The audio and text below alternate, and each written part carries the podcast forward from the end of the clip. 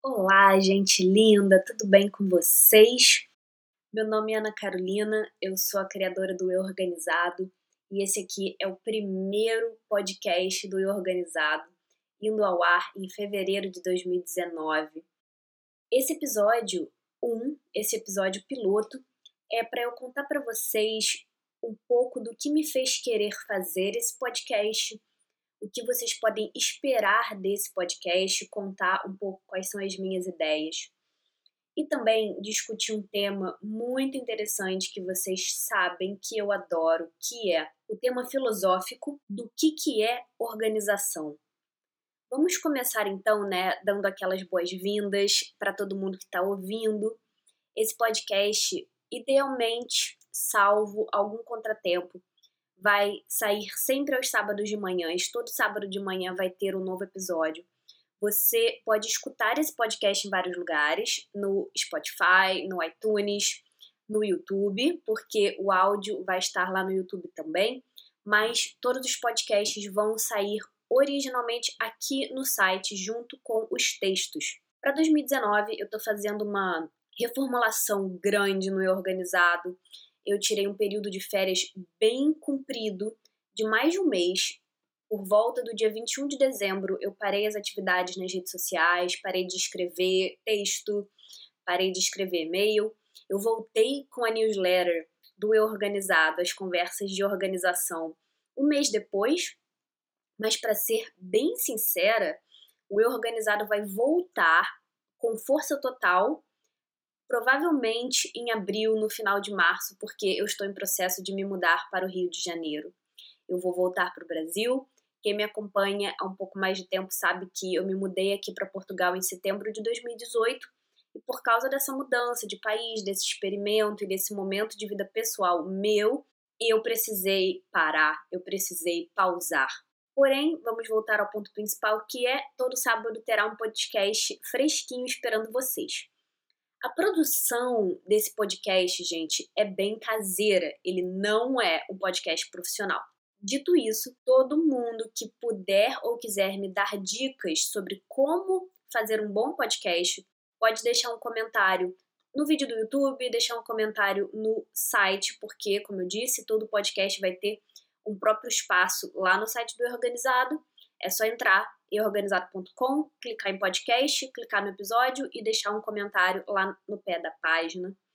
Ou até me mandar um e-mail. Eu agradeço qualquer tipo de ajuda que vocês possam me dar na hora de profissionalizar essa produção do podcast o melhor que eu posso, levando em conta que eu estou fazendo em casa. Isso é para explicar que não tem vinheta, não tem música, realmente não tem nada profissional. Mas eu quero que esse podcast seja uma casa, eu quero que ele seja um abraço, eu quero que ele seja uma intimidade frequente na nossa relação. Eu quero que ele tenha aquela cumplicidade maravilhosa que os melhores relacionamentos têm. Toda segunda sai um e-mail para quem está inscrito na lista do site, para quem está recebendo a news do Eu Organizado. E esses e-mails semanais sem dúvida, os e-mails e essa plataforma de enviar e-mail é o meu espaço número um preferido de comunicação com vocês. E o que eu quero para esse podcast é que ele seja o espaço preferido número dois. Porque se tem uma coisa que eu adoro é escrever e logo em segundo lugar é falar. Eu não vou abandonar de todo o projeto de fazer vídeos para o YouTube, mas por enquanto eu vou colocar o áudio do podcast lá no YouTube para as pessoas que já estão acostumadas com o canal, para que as pessoas que estejam navegando pelo YouTube possam descobrir o Eu Organizado, mas eu vou primeiro me concentrar em fazer um podcast de bastante qualidade por um ano, um ano e meio, para depois evoluir para os vídeos. Eu gosto de podcast desde a primeira vez que eu ouvi Welcome to Night Vale, que é um podcast fictício né? É um podcast ficcional. Não é um podcast político e não é um podcast como esse. Ele é realmente uma história contada através do podcast como se fosse um programa de rádio.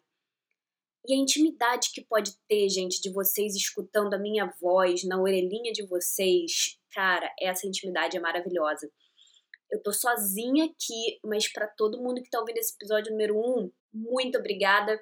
Sinta-se beijada e beijado e cheirado e cheirada e abraçado e abraçada, porque essa relação, essa intimidade, voz, ouvido, pensamentos, discussões, é para isso que esse podcast existe. Vamos entrar então no tema de hoje. O meu objetivo é testar diversos formatos até eu entender qual é a melhor forma de fazer esse podcast. Eu vou dar esse aviso antes de entrar no tema de hoje. Quando eu comecei a fazer os e-mails do site, os e-mails eram longos e com o tempo eu percebi que as pessoas gostavam de textos um pouco menores. No meio desse ano, no meio de 2019, o e-mail semanal do site vai fazer três anos de vida.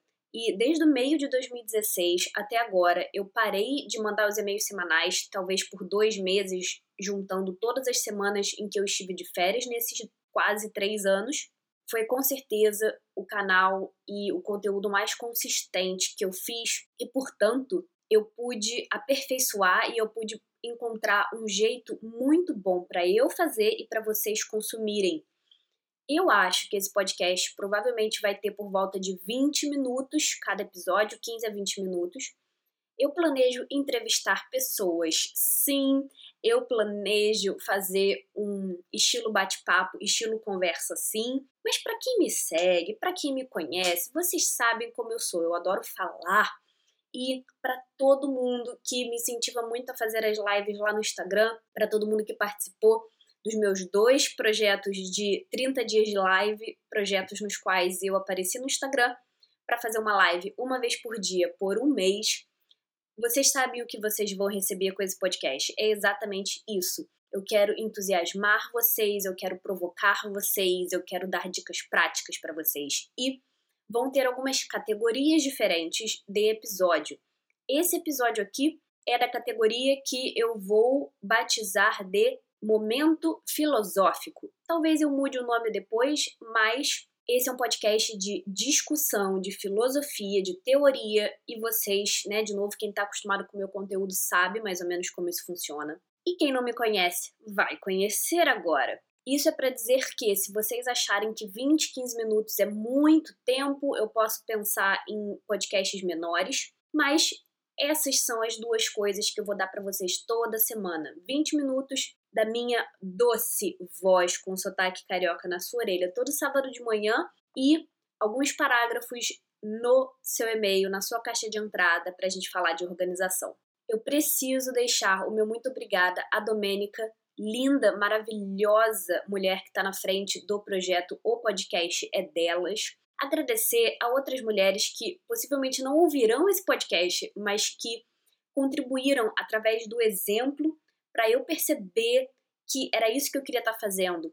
As meninas do Meninas da Firma, a Gabi Barbosa, que também tem um podcast bem novo sobre literatura, a Ana Soares, do Hoje Vou Assim Off, que tem um podcast Moda Pé no Chão.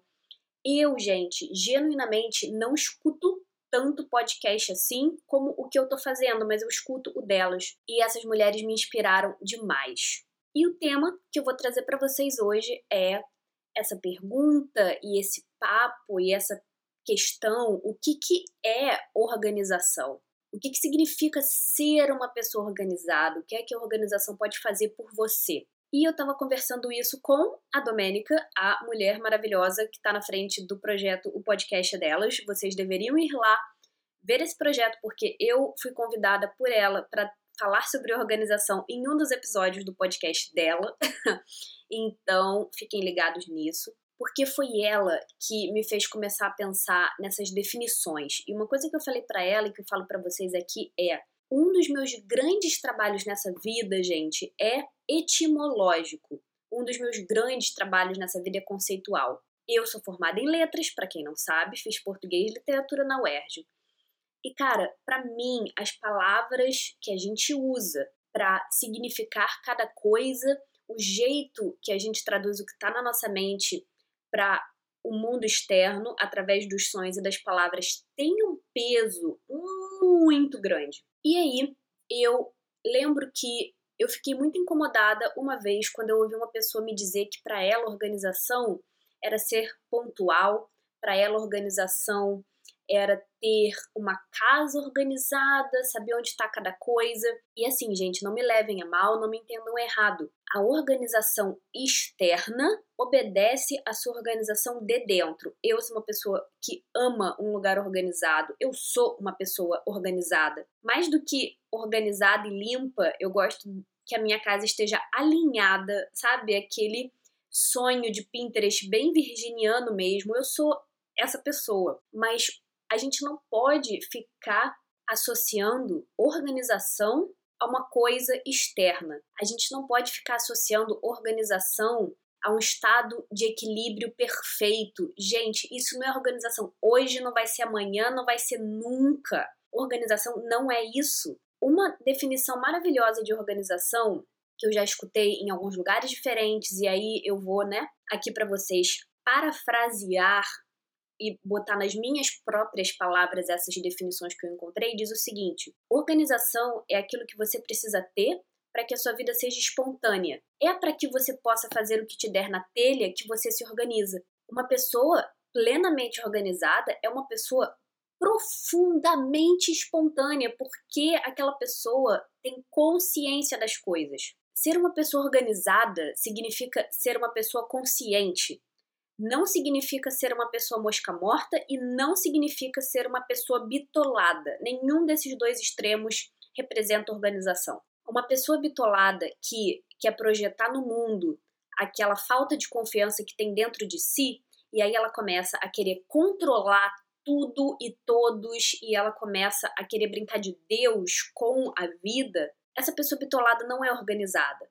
Aquela pessoa que é mosca morta, que vai sendo arrastada pela corrente, no estilo da música do Zeca Pagodinho, que deu pra gente, né, um, uma frase muito boa para exemplificar isso, vive levando a vida me levar, vida leva eu, e a pessoa não tem noção do que acontece com ela, ela não tem noção para onde ela vai, ela não sabe por que, que ela não tem tempo na semana. Essa pessoa que se deixa levar também não é uma pessoa organizada. Organização, gente, é aquele trampolim que tem embaixo dos seus pés que vai te permitir pegar balanço, que vai te permitir pegar ritmo para você saltar para o alto. A organização é a chave da cadeia. Eu gosto muito dessa metáfora, embora ela seja um pouco radical.